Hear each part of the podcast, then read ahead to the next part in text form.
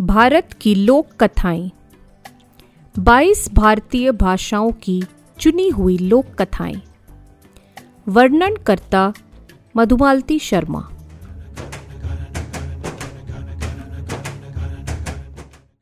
आज की कथा उर्दू साहित्य से। अपना अपना सुख। एक बार काबुल का रहने वाला एक आदमी हिंदुस्तान आया। यहाँ के किसी शहर में घूमते हुए उसने मिठाई की एक दुकान देखी। दुकान में भांति भांति के छोटी बड़ी मिठाइयाँ सजी हुई थीं। वह हिंदी के दो चार शब्द ही जानता था। वह मिठाई की दुकान पर गया और एक खास तरह की मिठाई की ओर इशारा किया। वह मिठाई दिखने में बहुत स्वादिष्ट लगती थी।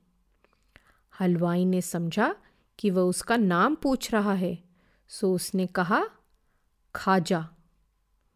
खाजा का मतलब खा लो भी होता है। काबुली सिर्फ़ दूसरा मतलब ही जानता था। सो वह लपक कर आगे बढ़ा और दोनों हाथों में खाजा भरकर मज़े से खाने लगा। हलवाई ने उससे मिठाई के पैसे मांगे, पर काबुली के कुछ पल्ले नहीं पड़ा। वह खुश खुश वहाँ से चल पड़ा। हलवाई ने दरोगा को शिकायत की। दरोगा ने काबुली को गिरफ़्तार कर लिया। उसके आदेश से काबुली का सर मूंडकर सफाचट खोपड़ी पर तार कोल पोत दिया गया। फिर उसे गधे पर बिठाकर ढोल नगाड़ों के साथ शहर के बाहर निकाल दिया, ताकि सब जान जाए कि कानून तोड़ने वाले के साथ यहाँ कैसा सलूक किया जाता है। पर इस दंड को काबुली ने कौतुक समझा। गधे की सवारी, ढोल ढमाका और जुलूस से उसे बहुत मज़ा आया। गलियों में उसे देखने को, उमड़ी भीड़ से उसने अपने को सम्मानित महसूस किया। काबुल लौटने पर लोगों ने पूछा, हिंदुस्तान कैसा लगा?